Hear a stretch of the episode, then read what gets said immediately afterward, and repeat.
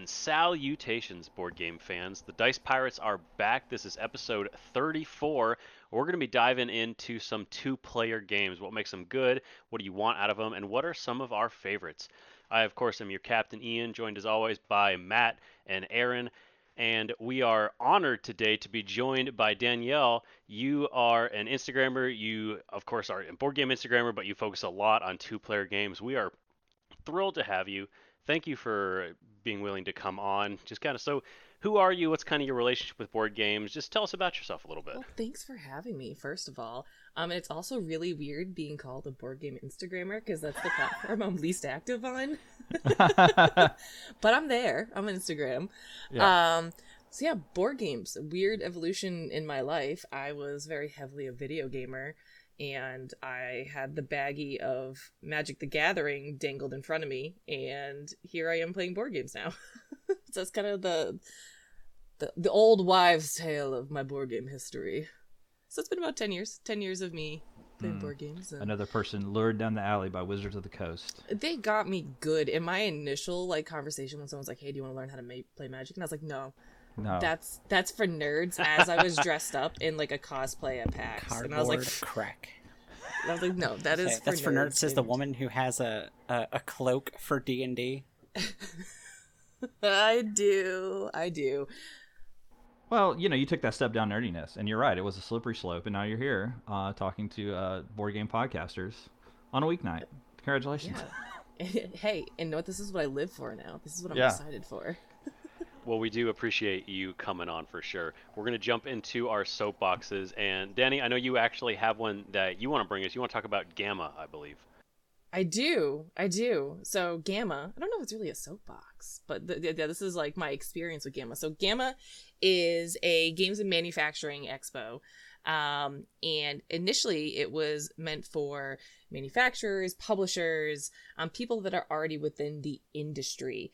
And this is the first year that they invited media to the, the to the event um and they were very much like media this like please come in come look at all the stuff um, they had a lot of events for us. They hosted a first look room for us where we can see a lot of like the upcoming Kickstarters and games that are coming up for this year and even next year, like stuff with like super prototypes.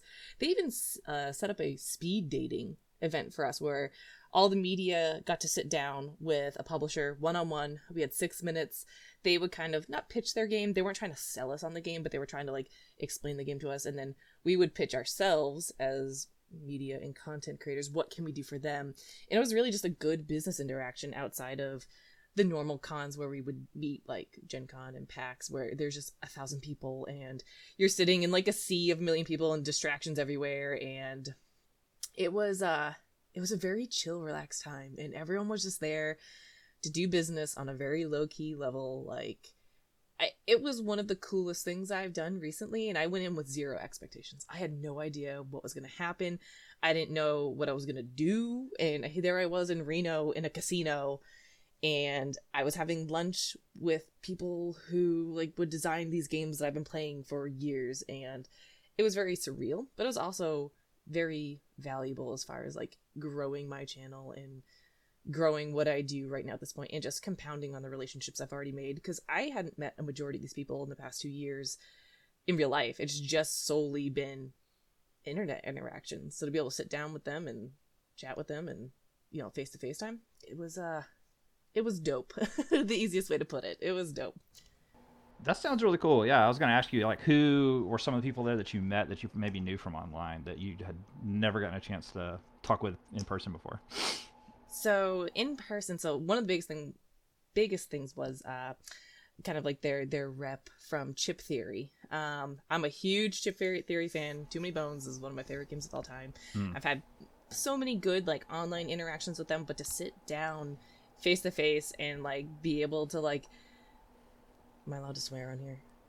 Yeah, go for it. Okay, shoot the shit with people about real life things. It was very surreal. Like you get to know someone on a personal level, and I feel like that makes like your more professional level a little bit stronger. And the fact that you're able to interact with them and they still like you at the end of it, which is very encouraging.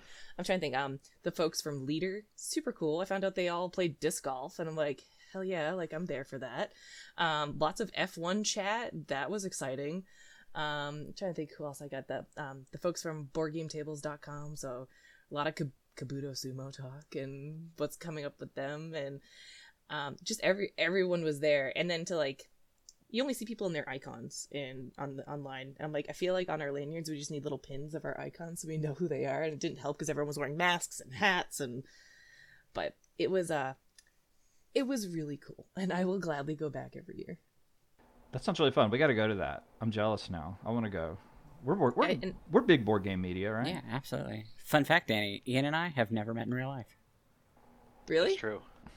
That's a true fact. Yeah. That's some of the best relationships. I'm the though, bridge. like- I'm the bridge friend, and I introduced them virtually, but we've not yet uh, been able to connect because uh, geography and COVID I mean- and all the other things. Our podcast basically emerged in the middle of COVID, so it's been like weird. I feel like that happened with a lot of people. Do you guys have like plans to get together and meet and hang out? One day. Yeah, we're talking about doing that. We're getting. We're gonna do a a, a meetup and uh, the the grand meeting of Ian and Aaron in person. Um, the awkwardness is gonna be like so intense because I feel like there's gonna be a moment where they think about hugging and then they don't, and it'll be really like amazing to watch that like awkward interaction. Or there's just such like a firm grasp of bodies with each other that it, like fireworks ignite between Mhm. you two, and that's it. Like you're you're set for life. Honestly, that sounds like the more reasonable Yeah, one. we have to. We'll have to film it for the YouTube channel. We'll also have to make a YouTube channel first, but Let me know when you do, because I need to do that too. yeah, it's all right, Matt. We want to go ahead and move on. You said you have something shocking that you want to bring to us. What's what's going on with that? this happened moments ago, and I'm still like, I'm, sh- I'm shook up. So I walk into my house. I just got off work. I'm, I'm like de- de- defrocking myself from my work clothes, and my wife says, "I, uh, you have to see this." So her current one of her current favorite things is organizing videos. That's her internet uh, joy milieu. Is like clean your house, ten thousand like like ten great hacks for cleaning your stuff, and you know everybody's got to be somewhere. So that's her thing. She's like, you got to see this lady. So she pulls me over to like this mom uh, personality who's like, this is the ultimate hack for organizing your board games. And I was like, oh okay, yeah. And so then she proceeds to take a board game, dump its entire contents into a clear mesh bag, take the instructions, throw it in, zip it up, crumble the box up, and throw the box away. And I'm screaming, no! What is she doing? And then she put the games into a file, like a like an office file, so that you can rifle through and find the game you want and pull it out. And she's like, "Isn't that cool and neat?" And then when you're done, you just toss it back in the bag. And I was like, "This woman has committed a crime against all of board games." And I'm not even going to give her handle around because she doesn't Straight need big board jail. game uh, social media like coming down on her like an avalanche. But it was shocking, shocking. As fellow board gamers, I can see your faces, and I know that this is just an upsetting thing to hear that people are doing this. I wish I had the the words for the physical sensations that I just experienced and went through throughout that story. That is so. I actually have a good story for this because Okay. the second you started talking about it, I was like, "Oh my god, I've experienced this travesty before." It was one of the first TikToks I've ever made. It was like two and a half years ago, and I remember seeing a very similar video where this like a mom blogger was like. 10 board game hacks and i was like all right lay them on me i want to see this she started cutting up the cover of the box to use as the label in the bag Yes. and I so I did a reaction video to it because I was just like, "What the hell are you doing?" And same thing, dumped it all in the bag, cut up the box, threw it Yeah. in the Ziploc bag, and put it in like a Tupperware container underneath the bed. And I was like, "She's like, I can fit fifty in here," and I was like, "Or you cannot. you yeah, or you not could not do of that. The yeah. Tupperware just adds an extra level to the whole thing. Oh, like, yes, was so- Tupperware. Genius. my wife was like, I, she was like, I knew you would hate this, and I was like, if you knew, like, not only, they're not only just displaying your boxes, like, such a big part of like board game culture that like shelfies are a thing. Like, you know, you take a picture of like how you've got your stuff arranged, uh, but but also like organizing board games is such a thing that there are aftermarket organizers that cost more than the game. and I was like, and of course that like my wife fell out at that. She's like, people don't buy that, and I was like, Dennis, our friend Dennis bought one, has bought multiple, hundreds, hundreds of dollars. So many organizers. Just gotta- So I'm many just- organizers. Surely it is more complicated. I'm just trying to imagine like Gloomhaven or something, right? just imagine or like twi- imagine Twilight Imperium and everything's in one bag. Okay, but here's the thing with and you have Gloomhaven. to you have to it's- order organize everything. You have to pick out each piece. I would But Gloomhaven is already the size of a Rubbermaid tub, so you're not making it any Yeah. smaller. Just, I mean, Sure. No, this is. I mean, to be fair, these were like Monopoly. You know, this was like a game you dump out and play. This was not real. Real It wasn't real board games. It wasn't real board games. It wasn't real board games. Says man drinking a Yuengling. the best of the worst. Uh. So anyway, that was my soapbox. I just I'm coming down off that now. Thank you for letting me uh, vent. Wow. So we definitely have to have a bit of a palate cleanser after that before we move on to our main discussion. So we're actually going to jump into some bitter board gamers. Of course, this is the game where I'm going to read some one-star reviews and you guys are going to guess what game am I talking about. All right, are you guys ready? Absolutely. I can't wait for this. I'm very excited. All right, we're going to jump into our first review. An interesting idea, promised a lot, but the combat system is horrible. The illustrations look like they were done by a teenager. You could forgive them if the game was worth playing. Disappointing. Wait. Bad combat. Bad, Bad art. combat, bad art. Uh, could be a lot of the games that I love. Honestly, I'm looking around. I mean, it could be, That it is- could be any number of games that I would defend. Very, very much a, a matte description. I like, although I'm a big fan of bad art. I find it endearing sometimes. It just adds on to the the flavor of the game. Yeah. does, doesn't it? All right, that's definitely a tough one. I'm going to give you guys a second one just to fill it in a little bit. All the fun of Puerto Rico, but with significantly less depth. At least it's over in 20 to 30 minutes, though it's not getting any extra points just because the torture ends sooner. 20 minutes. Puerto So- Rico. such a bad bad com- review.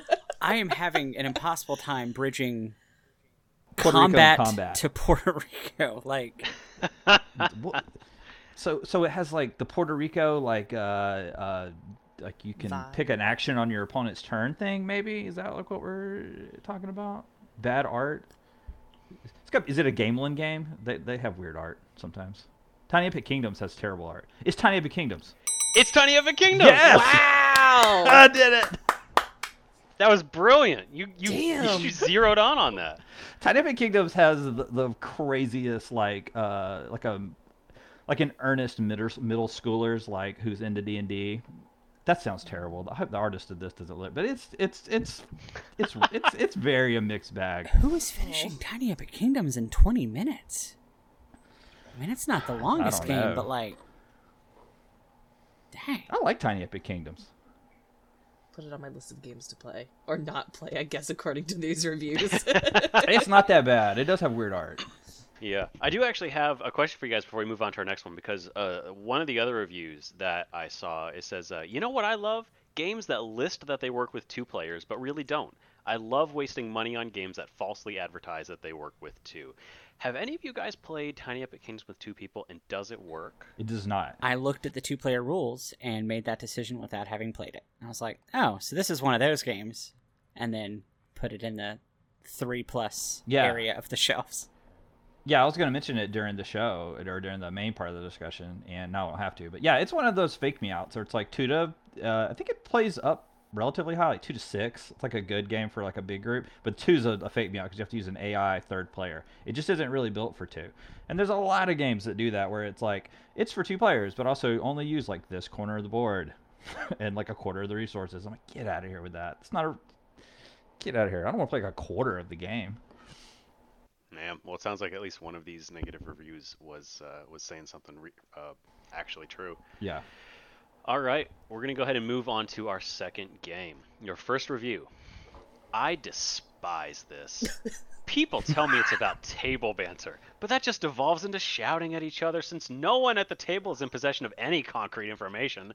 End result random guess and selection. Awful.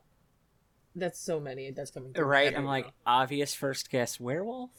Yeah, it is. Deception? It is one night ultimate werewolf. Uh, yeah. Hard Yeah. disagree. You get, I mean, not the most information, but certainly more than like base game werewolf, where it's just like, who's the first person to talk? Well, they're dead. Well, also, I feel like those games, like, you're not working with a bunch of information in general. It's not like you're given really anything. Like, how can you be angry at that? You know that's what that's what's happening when you're going into that game. Also, Ian, Yeah. how dare you? You know my feelings on social deduction games. Yes, I, I knew you would be upset by this. Um, before we before we finish up, there's a, a review that I, I had to, to read. The guy got so mad he opened his thesaurus uh, on us. I utterly despise this game and its clonal progeny. Not that I would want to play it ever, but I have seen it played more than enough to make my opinion. It is a game that phagocytes an entire group of players and a room, overpowering the smell like toilet cleaner. It destroys all possibilities to play any other game in the same room, so disruptive it is, and can even hijack players engaged in other games. Don't ever ask me to play that, unless you want to see a werewolf in action. Uh, Ian, I don't know that What? you're allowed to say all those words on this podcast. yeah. Fir- First of all, I'm proud of that review, and um, I'm glad that I wrote it. Uh, I stand by. it. I'm googling the word phagocyte right now. Uh, he definitely right clicked like similar to Suggest. Yeah. that, and then flexed at the end like, "Yeah, I'm big strong daddy." Big strong man. I'm Yeah. mad. There's not even a verb form of. You can't use phagocyte like that. You can use phagocyte as a verb. It actually doesn't make any sense. I don't know what he was trying to say. None of Uh, it makes any sense. A type of cell within the body capable of engulfing and absorbing bacteria. I think that's what he was getting at. Is it like engulfs the entire room? But That it, I don't know. Now you know. Anyways, And knowing is half the battle. anyways, you lo- you always hate seeing people that missed it, but sometimes it is just too fun not to get into. We of course are going to move on to our main topic, talk about some two-player games. So we'll be right back in just a second. Today's episode of the Dutch Pirates is brought to you by Board Game Organizers. Dump your board games into a bag, toss them under your bed. All these boxes taking up space, just toss them under your bed in a bag. Sponsored by Ziploc. this, you Yeah. uh, buy them in bulk on Amazon. I don't know. I bet I could make like board game bags with like a Z, a thing. Board game bags. Ugh. Just use like plastic grocery bags from the market to save them because you know you have a bunch underneath your sink. The new board game shelfie would just be piles of old Walmart bags full of games. just is- Sharpie on the bag. It just looks like a like a homeless man's Yeah. like, area. All right, and welcome back to the Dice Pirates, and we're going to go ahead and jump into our main topic, which this week we're going to be taking a look at two-player games. Uh, this is actually a little bit of a spinoff from uh, a, a sidetrack, uh, a rant uh, last in our last episode where we talked about how a lot of games uh, boldly proclaim that they are two to four, two to six players, but not every game really plays well at two players. It takes a kind of a special game to feel just as fulfilling with two as it does with a larger group. So we wanted to kind of dig into that topic a little bit, and uh, we are thrilled to have uh, Dani here with us to break the topic down. So I'll just toss to you. What do you look for in a good two-player game? What makes a game good for two? I want something that I guess respects my time. Um, so I'm a big fan of like synchronous play. Um, but I also appreciate that more with more players. So a game like Space Base um, is very quick with a big group of people, but that game might also probably not play at a two player count because well, it just there's more variability, there's more excitement when you have more people. It's the same with like Nidavellir, and I botch the name of that game all the time. Love that game. It's such a good Yeah. time, and it respects your time. But again, I don't think I would play it at two players because the interaction with players, you know, with more players is just more fun. So I want something that respects my time in that sense, but also it doesn't alter how the game is played with two players. So I'm not looking to bring in an AI to like fill in the blanks for the lack of players. Um, like we were talking earlier, I'm not looking to only use a, a quarter of the game because we're at two players. So I want like the full experience of the game, um, but at only a two player count. However, I do have an exception to that rule, and that is Ankh, where there's a different experience in that game. So that is a dudes on a map territory control style game. Um, and I prefer it at a two player count. Really? However, when it's more than two players, it brings in this mechanic where you get to merge players, and it's a completely different play style. and that actually playstyle is totally not for me. So I prefer it at a two player count. But for the most part, I want to still be able to get the same experience at a two player count, then a three, then a floor, and a four. Um, and I want to respect my time. And also, I also like games where I can just sit down and not speak. Mm. Yeah. where it's just me and my husband, and we're not talking. And by the end of the game, it's like two hours in, and you're like, "All right, so what'd you do? How'd that go? Let's let's count up points. That's great. What what'd you build over there? Yeah, what's good? How's your engine going? Yeah. I actually really like that because as I'm thinking about the games that my wife and I play together, they do often tend to fall like kind of in the same same vein where unless we're playing something like above and below or near and far where reading and interacting with each other is part of it, a lot of the games we tend to play are are just very like quiet. We'll play some Calico, we'll play some Tiny Towns, like games that just let you sort of zone in and, and what you're doing and Mhm. just really focus on one thing. And then at the end, you're like, hey, this is what I did. Look at it, it's pretty. Let me show you know? I I appreciate that because at the at the end of the day, like if I'm sitting down and playing a game, which for the most part is going to be a two player count, um, I want that kind of like relaxing nature where it doesn't require like a ton of interaction back and forth, like verbally, or we're not at each other's throats trying to like kill each other. Yeah. Like in a deck builder, like that's a game where you just like you're at each other's throats. Yeah. Um, for the games where there's a lot of interaction, I want to do it with more people. Like I want, I want to have those conversations and I want to have the fun. Um, so like ter- terraforming Mars, for example, that's a game we can sit down for three hours and not speak the whole time. Like I won't even question it. Obviously, we're not going to cheat. We are respectful of each other. Um, but at the end of that, like, so uh, how many points you got? Yeah. You, yeah, you you built a lot of oceans. Cool. Uh, that's funny because you mentioned Terraforming Mars because one of the games that I was going to bring up as uh, a game that I think is pretty good two players is actually the Ares Expedition uh, version of Terraforming Mars, which is uh, the little bit more streamlined uh, version of the game uh, that plays around with that Puerto Rico like mechanic again of being able to take an action on your opponent's turn. You both declare an action and you can potentially do two different actions. It um, I, I don't know if everyone would agree that it scales down super well to two because that core thing of like everyone picks an action they're going to do on the turn in a two player game it definitely increases the chance that you're both going to pick the same action which kind of makes like a bummer round so i can 100% see where some people don't uh, like uh, this game at two. But i liked it at two because of what you just described. It does have that chill like, ooh, I'm building a nice little tableau. Look, I've look, I've made bacteria, and look, I'm bringing down a, a meteor onto the planet. Uh, you know, so you're just kind of doing your thing, and then occasionally checking in with your opponent, and then it's all over. So I thought that one was pretty fun. That's a recent two-player experience that I enjoyed. I've yet to bring that to the table, and I really want to. Uh, we've read the rule book several times. We brought it on vacation, and we haven't Yeah. played it yet.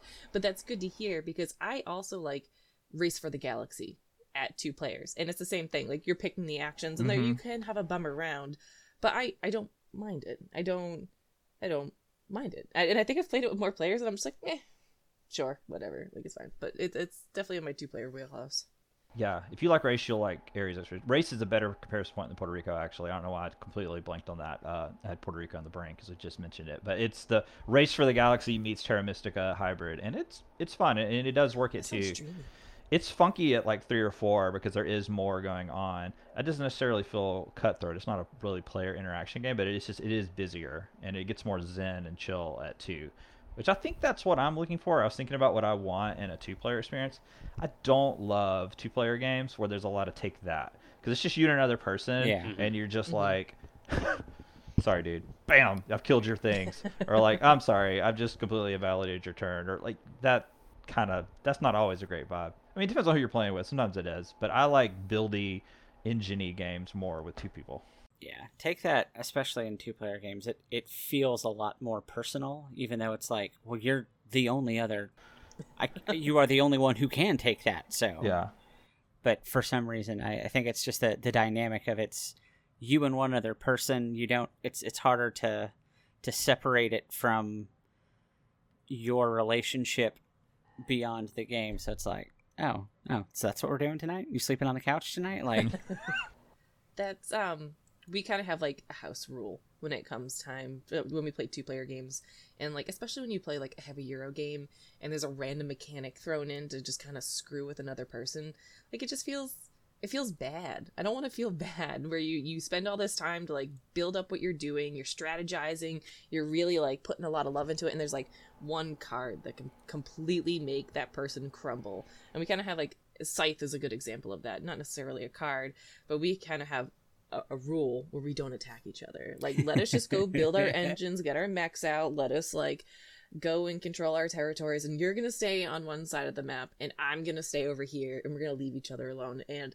you know it's going to get spicy afterwards if one of us attacks. Like it it doesn't end well. It, like it doesn't. So I, I'm not a big fan of that in two player games where it's just like the one little thing in a game where it's just like, really? You did that? Like why?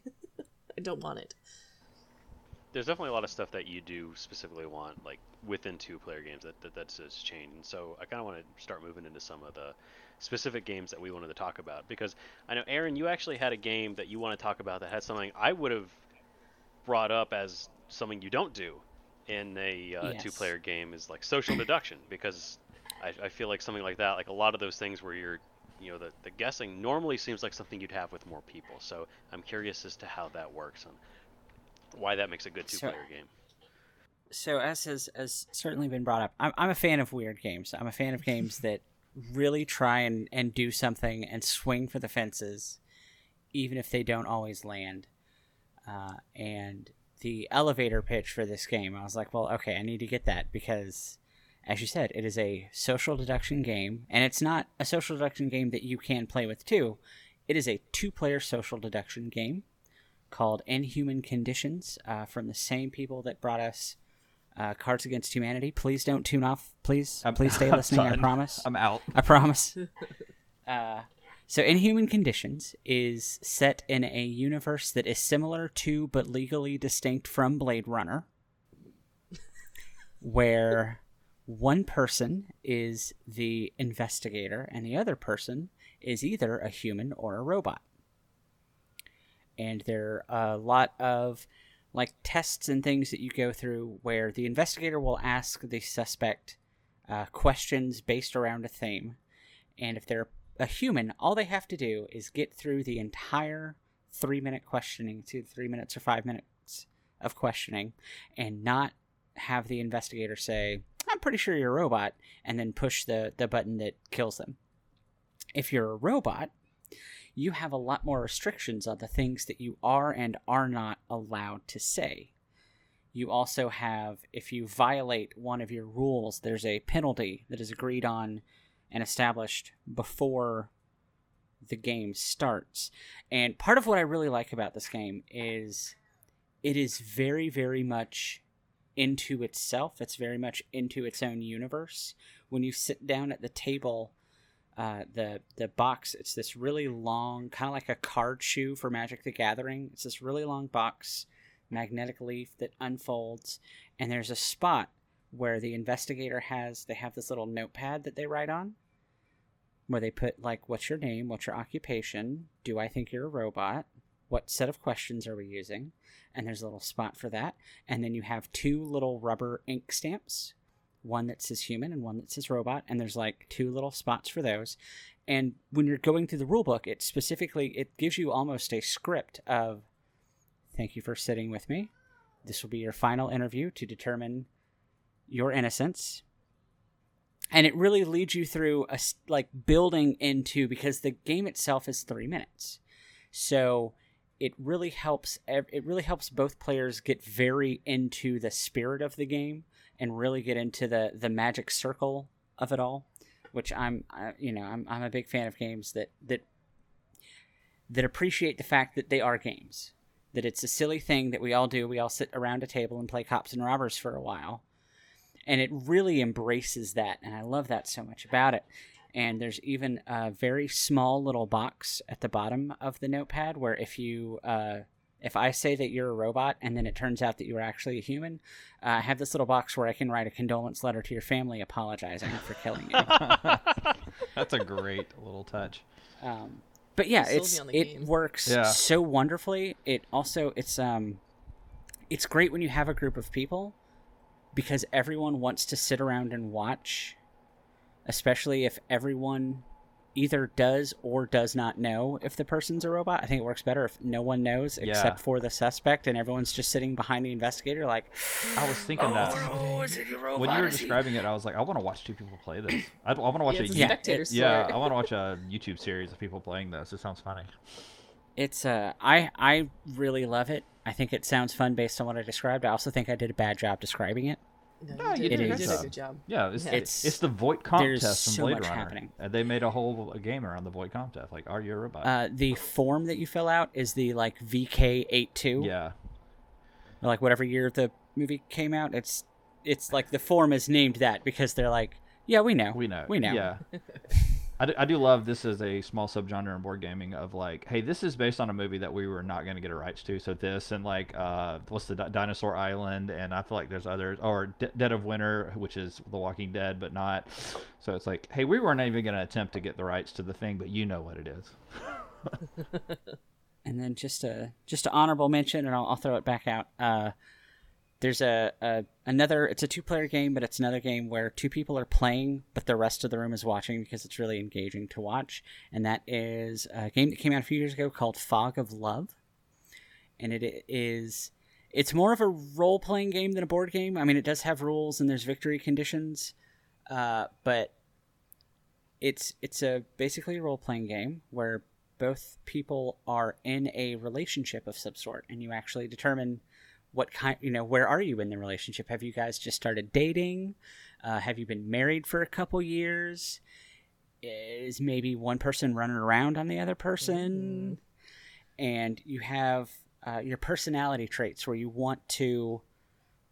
You are rewarded for answering certain responses certain ways. And this is another game where in the rule book, as you're going through it, it tells you like, understand that you are playing a character. You are not playing you, and that the person that you're playing with is also playing a character, and they're not making the decisions that they would actually make in their real life. So please don't get mad at them later for this. Thought, I love there's, that. There's thoughtful uh, game designers for putting that in. yes, yes, because it, it is like I've I've played it a couple times. Uh, I've only ever played it once with my wife. I don't know what that says, uh, but I've played it a couple times with other friends, and even even like just loose friendships, it's still there's a weird feeling that happens about halfway through the game of like, are you are you feeling this right now? Like, why did you why did you say that to my mom? I don't. You love my mom. I don't. What, what where is this coming from? it's so good and it's so much fun to watch. Um, also, it has a very very interesting. If you can, if you go to the Kickstarter and go to Board Game Geek, it has a, a really interesting development cycle uh, that does end kind of tragically, where this guy wanted to design a game to play with his wife, and that was the the whole inspiration was she didn't really like board gamey board games, but she liked romantic stuff and r- romantic comedies. So he wanted to design a board game around that, and then he actually got so into working on the game, they are actually no longer together, and that's kind of a bummer. Oh, that's a But it's a really- twist. Good Oh. journey to follow. Like it's it's a good story and it's it's you know his his obsession with this and then reconciling it's it's I don't know That sort of ruined the game for me. I'm not gonna lie to you. Well, I'll bring it back up. I um I heard some really good things about this game. I, I talk a lot about two player games because that is everyone wants a two player game, and every time I always get a comment like, "Have you played Fog of Love yet?" And I'm like, "No, I haven't. I need to play this game. It is high on my wish list of games to play." Um, and I love role playing. I love getting into character. I I love that type of thing. So that game definitely would check a lot of boxes for me. I think it's interesting that the both of the games you picked, Aaron, are sort of more experiences than games in a traditional sense, and I love that because it really does kind of like getting together with like one other person to like play a game where there's a winner and a loser isn't necessarily like the dynamic that everybody wants. It, maybe they're too competitive, but like having a really interesting, silly or dramatic time together can be really fun, especially if you're into stories or telling stories. So those are two really interesting choices. I mean, board games are more than just like run around the track and score victory points. There's a lot more to the hobby, so that's really cool. It's definitely, and I know we talked about it, it being like kind of more uh, quiet, like sort of uh, almost meditative when you're playing with two people. But I think that's actually because like you mentioned, Matt, it's a lot more intimate.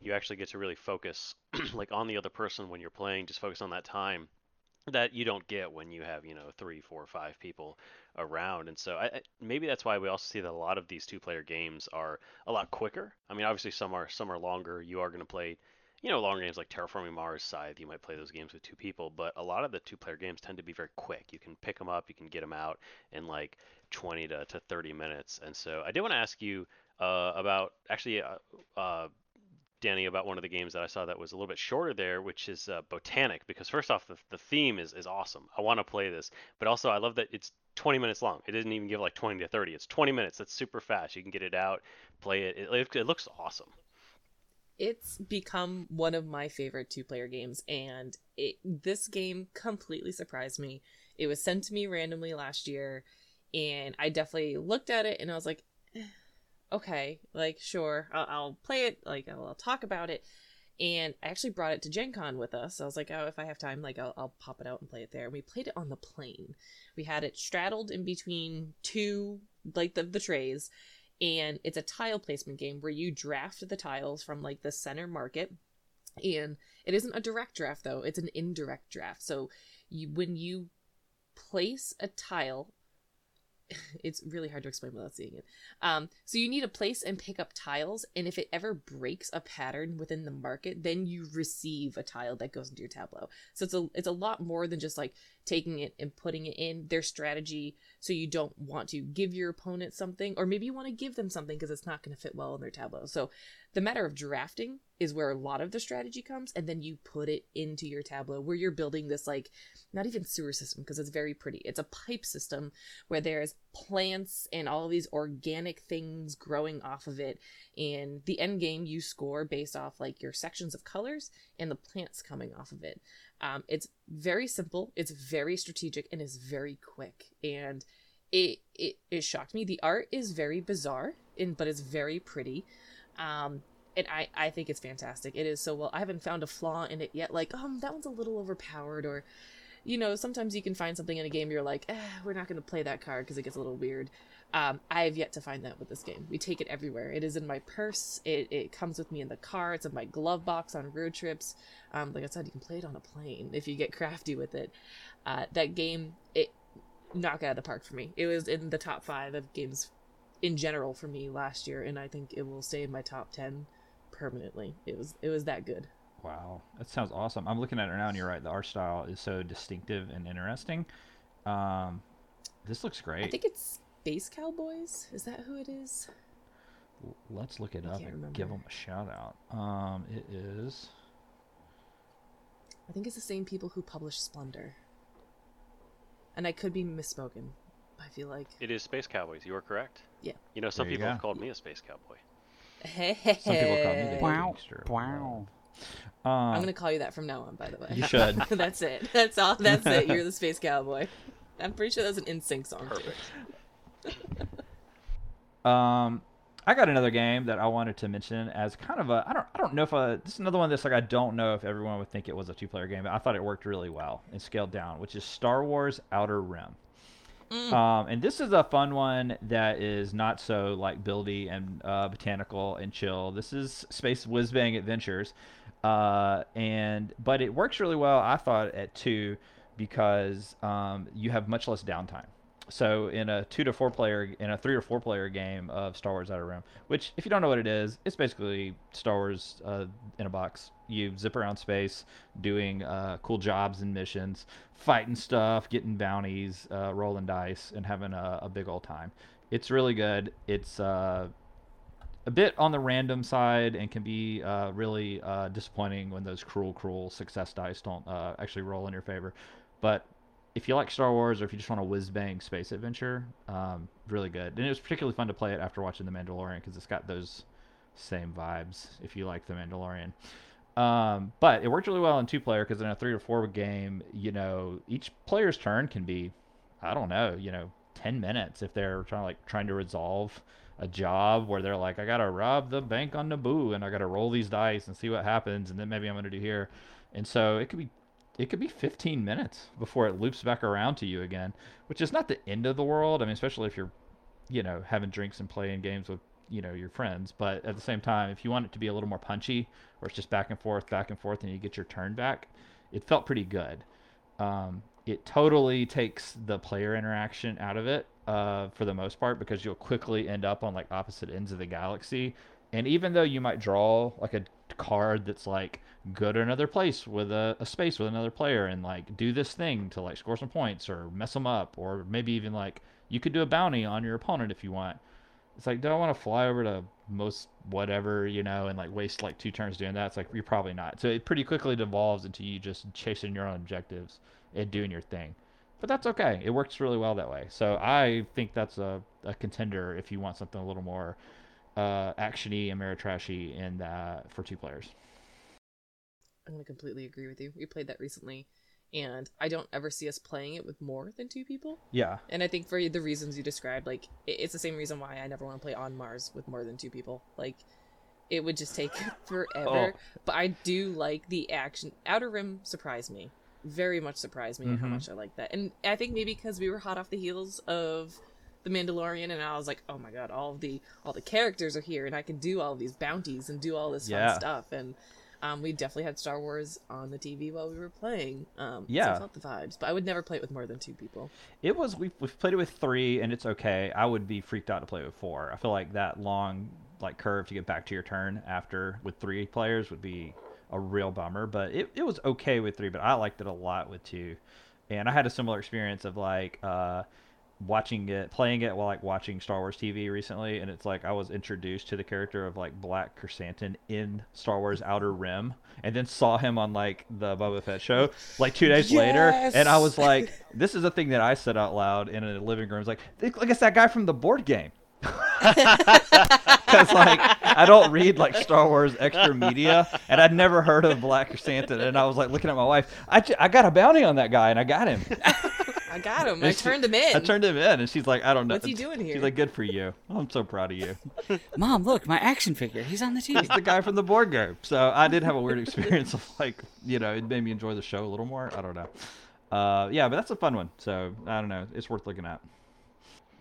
I d- am curious because, um, uh, Dani, I know you had a game that you mentioned that is actually a little more combative than I think we to- uh, a lot of the games we talked about earlier on. Like obviously, in a lot of card games, you're going to be working against another person. But I'm curious about uh, Riftforce because it's specifically a two-player dual card game. Of course, I mean, you know, Magic the Gathering. Most card games are in a sense dueling. You know, card games, but I'm curious. So why why this one? How does this one work for you, and why does that help a little more? uh, You know, as opposed to like some take that mechanics. So why why Riftforce slaps for me?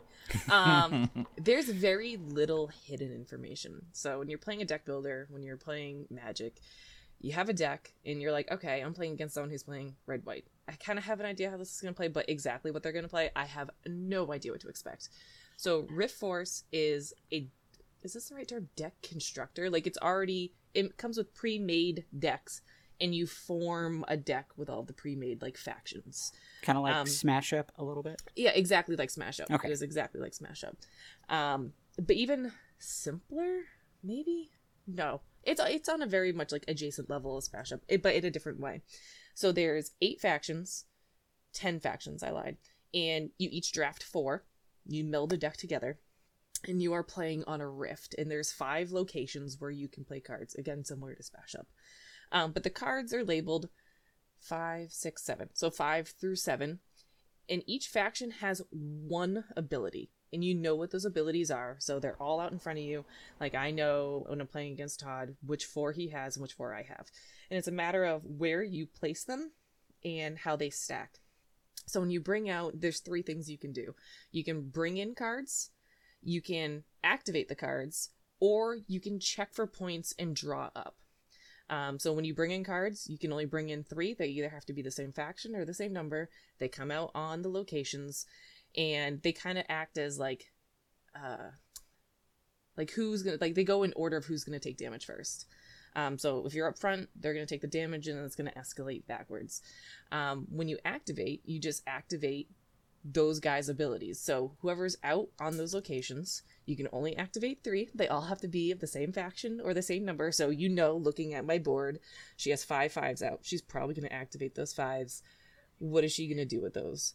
Um, and it's it is as simple as that. So it's more strategy than the randomization or the expect or the lack of expectation. Like you don't know where this is go gonna go. You can prepare for the person's next step, and I think that's why I like it because it has like the the strategy of like a Euro game, but also has like the feel of uh, like a trading card game or a deck builder. So it's a good blend of the two. And some games can play really quick depending on the the factions that you put together, and some can get like very lengthy because there's a healer and there's tanks and they all have different things. So just depending on how you how you build your deck will determine like the length. And by the by length, I mean either like 30 minutes or 45 minutes. Like there's nothing more than that.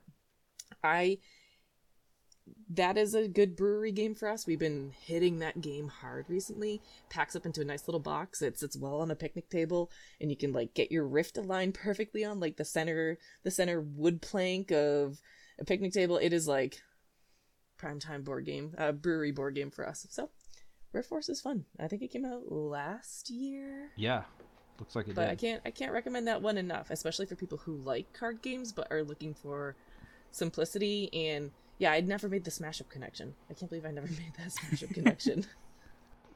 Oh, this looks awesome. Uh, this looks right up my alley. It's got really cool uh, fantasy epic themed art, uh, and you're right. It's like a it's a relatively compact little game that you could take with you. and I think I, I think why so I got beef with Smash Up. I think because I, played it too much.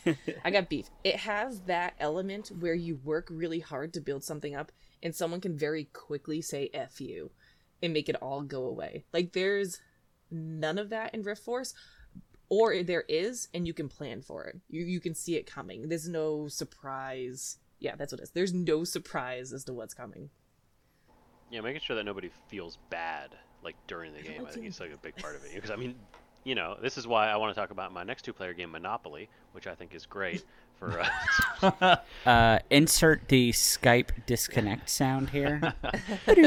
no, but yeah, I- I mean, obviously, like making sure that you know everything you do and the whole, you know, what you're leading up to doesn't feel like it gets crushed in a second is, you know, a big part of making sure you can enjoy the game with two people, especially if you want to play it, you know, a lot. And I like that it's so short that you can really get like a lot of uh, playthroughs in, or like you know, break it out with maybe other games if you want to make it a longer evening.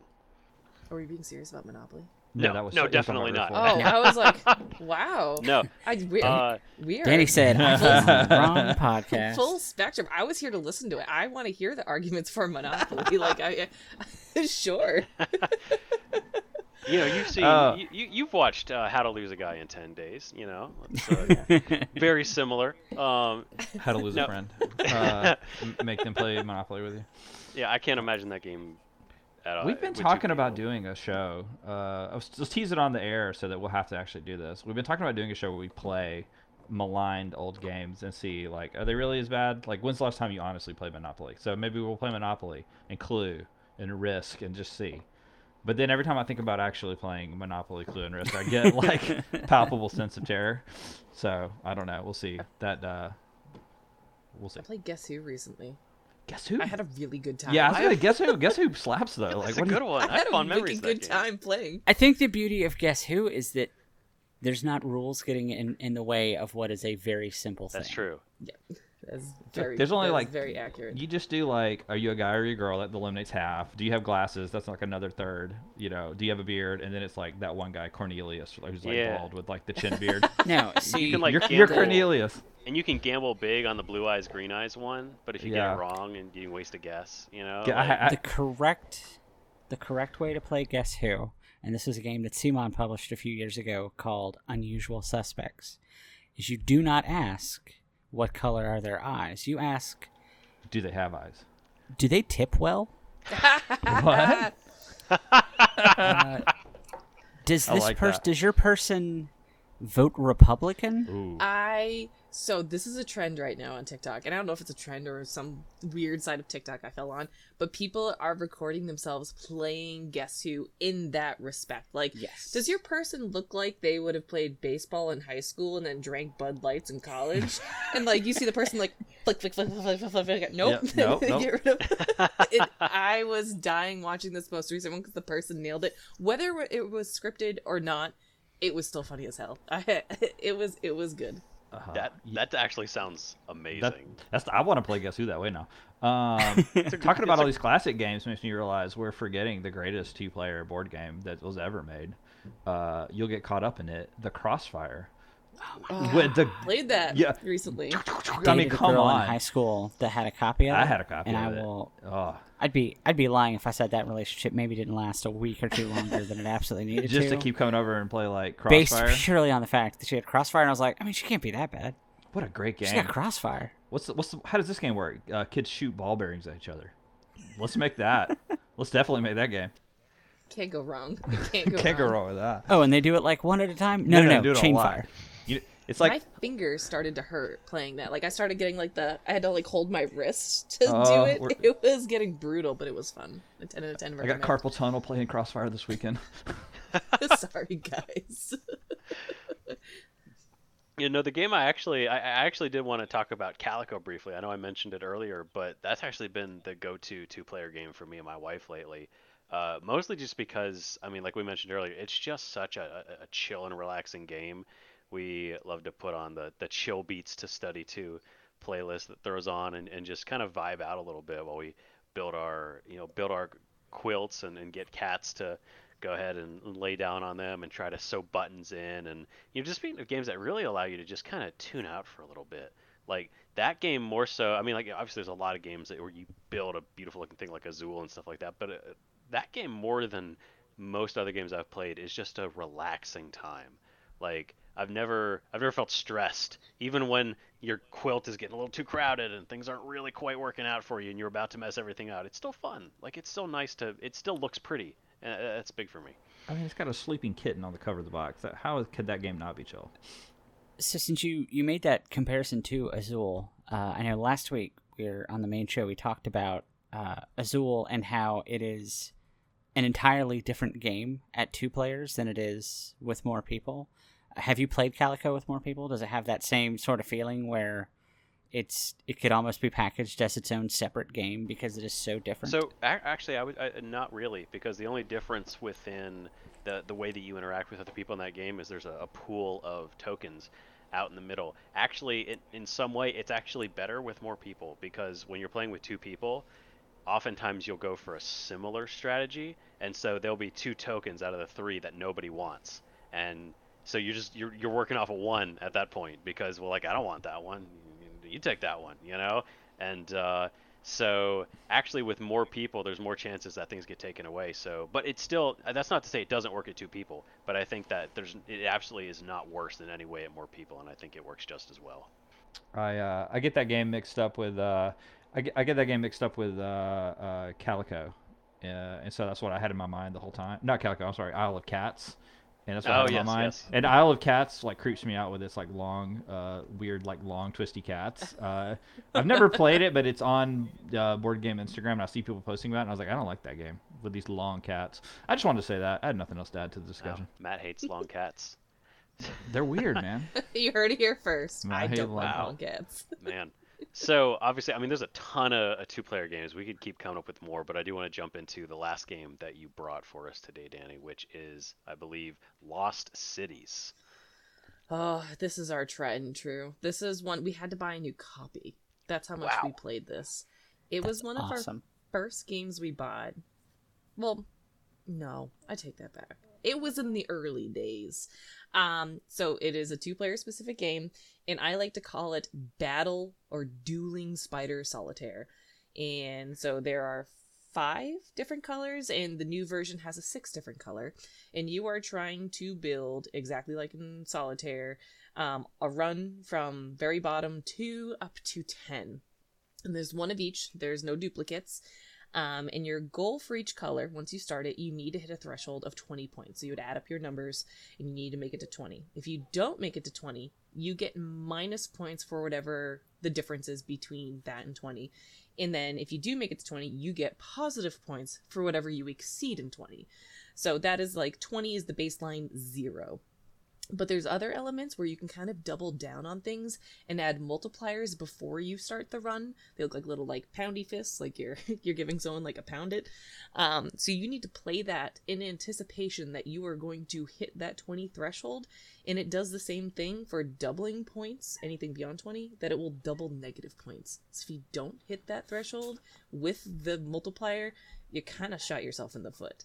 Um, so it's back and forth. You draw a card or you play a card from your hand. Um, you can place cards in the center as a discard, which will allow the opponent to take it. So you're like, I don't have a lot of blue. I do have a lot of these other colors in my hand. I'm going to get rid of this blue in hopes I'm going to pick up something I need. But that might give your opponent the the opportunity to be like, oh yeah, I'm definitely going into blue now. I'm picking this up and I'm going to put it down. So all like no duplicates. So once you start seeing cards coming out, like you can kind of prepare for strategy, but it does start getting down to the wire where once the deck runs out, that's it. So you might have a handful of cards that you're like, I was going to put it down, and then like the your opponent's like milling it, like no no no no, I'm not letting this happen. So it's a good time. Like we will sit down and play like five rounds of it. Um, it's our camping game. It's our vacation game. It is our late night. We had a long day game. Um, it is it, it is the game for all times. Uh, it's that is our, our our number one of the two player games. I've recently started playing it on uh, Board Game Arena, Oh.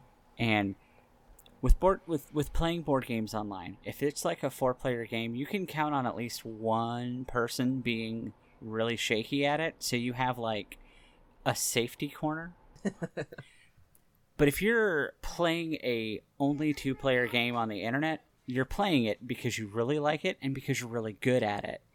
And I I played three games on Board Game Arena over the course of a week, and I was like, I'm never gonna play this game online again because they have made it not fun for me. Because I will end the game with like eight, and they end the game with like 400 or whatever, and I'm like, I don't. What did I do? The, I s- feel about the Splendor spiciest Lost City games. Yeah, Splendor on game Board Game Arena is uh, just disaster. but it's the best because you got the little eyeball, so you don't have to do math. No, but these It people. just shows you, can I buy this card? People are savage. They are like savage. I I am not down with whatever clown is happening with Splendor Online because Uh, You know, too much for me. can we back up play for Splendor. a second Oh, go- to where ahead, no, Aaron was talking about how you have to do math to play Splendor? Like Yeah, because you got like, okay, so I've got two red cards and then one red gem, and that needs those red gems and then the white gems and the green gems. Sounds and you like gotta, math to look me. at the thing, Man, and I constantly have to like that look up and That's a- down at what I have and what's on the table. Okay, Yeah, which Hey, is a math. still math. Which is Okay, 100% so- math. if I don't want to do math in my Are free you- time, I have that right. Ian, this is America. I have that right. Yeah. gosh. Uh, but yeah, no, it, it just has a little button that I can click the eyeball and Like then I can just see the cards. Because with Splendor, uh, with a lot of engine building games like that, I will fixate on working toward a thing, and that lets me see all of the things that I can achieve right now versus I get stuck on a thing, and then right when I finally have enough to get it, Dani buys that card. And then I just have no plan moving forward. She's ruined everything for me. My life is in shambles. Uh, is Splendor fun two, with two players? Have I? Have we, I don't know if I've ever played Splendor with two players. I've played it a lot at two player. Is it fun? Is it good? That's another game I need another copy of. Yeah, you wore it out. Disagree. Yeah, but you have weird feelings about Splendor. The math's too deep for you. It's too complex. I love that's where that went. Oh, yeah. No, I, uh, I Splendor. Splendor's great. I, I would love to play it online actually more. Uh, you're just mad. You're one of those folks, aren't you're- you? You're an online splendorer. It, Matt, you're just mad because you're bad at it. You know. I am very bad at it. I thought I was good, uh, but I'm not. Uh, I have a I have a I have a question for the group. This is a bit of a, a a- an audible from the agenda, but it's something I thought about because everyone here plays D and D, and I had a fascinating thing recently where I was introducing D and D to my son and stepson, and we were playing with the cool new uh, Dungeons and Dragons Essentials kit, and it has rules in there for playing with two players, and that blew my mind, and I could not even imagine playing D&D as like a two-player game, but they've adapted it. And I wanted to kind of since everyone here has some experience with D&D, one have you played D&D as a two-player game or would you? Feels weird, right? It's- yeah, like I'm just I'm trying to conceptualize it in my head, and it just because the the whole thing is about uh, the different personalities Right. Mhm. clashing at the t- and like I feel like two player D and D would feel a lot more adversarial. you would have to have like a dynamic with the person you're playing with, whether it's like a partner or just a really close friend that is very comfortable, like telling stories and just riffing and like I don't know. I think I think two people who are like very creative could have a blast with that, but it could be deeply awkward for about ninety percent of the population. They've essentially So- tried.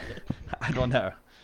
So ahead. actually, this is interesting because uh, someone I know, eh, he actually does run a two-player D&D game. He DMs a, a world that he is running for his wife. And actually, if anybody listening is interested, they do actually turn into a podcast because, of course, you know, two people Sure. running a D&D game. It actually works really well. It's called the Bountiful Bards. Uh, and uh, it's the Fountains of Calreda is the, the world he's doing. So it's it's interesting. It's it's it's pretty fun.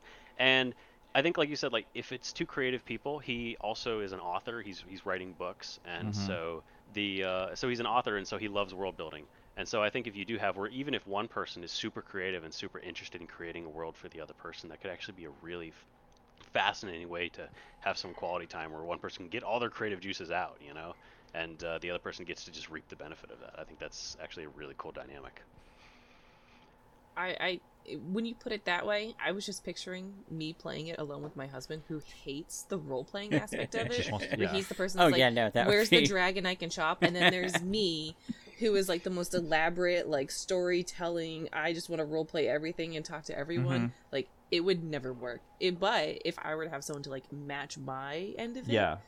I could get down with that. I can. I I think I could. I don't think I'd want to. I think I probably just want to play a board game or something. Yeah.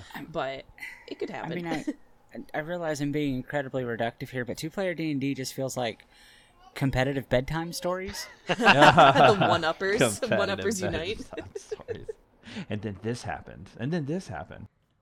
And Yeah. then- I don't know. I think everybody's got to be somewhere. I just I thought it was a really cool like idea that they would even put it in there. And one of the things I do this is a wild tangent, but one of the things I love about D and D is that it's basically a framework around which you can hang almost anything. It's like here's just some crazy rules, and it's like if you wanted to just play like a war game out of this and put some miniatures down and fight stuff, you could do that. Or you could just do improv theater troupe around the same exact game experience, or it could just be two people telling each other a lovely story.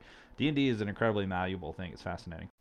I definitely hope that we can actually do this again at some point and have you maybe for another two player episode in, in the future because the more that we talk about it the more I realize there's just there's almost no end to the games that we can we can bring up and the the places you can go because there is I mean you know one on one is such a different dynamic so of course you know we do have to to bring it to an end at some point but hopefully you know I think we had a, a lot of games that we were able to talk about and hopefully if you're interested at all in picking up a two player game maybe you can find something from what we've talked about. All right, and that is our episode. Thanks once again to Dani for jumping on. It was a pleasure to have you. So, just real quick, you can go ahead, just go ahead and plug yourself. Let us know where we can find you if people want to follow you or what else is going on with you. What's new? Sure. So you can find me anywhere on the internet. um, mostly TikTok, Twitter, Instagram, Facebook, eventually YouTube, in that order, preferably. Um, at Dani underscore Standring. Um, I just love to talk about board games uh, in a serious manner and a not so serious manner. Uh, pick your poison. I'm there for all of it. And what I have coming up, uh, preparing to go to PAX, PAX East. That is mid-April. Super excited for that. Um, hopefully, um, I've got some things in the works uh, where I'm going to be like supporting a lot of small publishers and some small designers. There's going to be like kind of like in air quotes uh, indie mega booth for board games, and hopefully, I'm going to get you know a lot of information out to the public on these cool games that are going to be there. So that's kind of my big endeavor that's coming up for the month of April. That sounds really awesome. Remember to go check her stuff out. Genuinely amazing. Some absolutely hilarious videos as well too. Just uh, amazing stuff.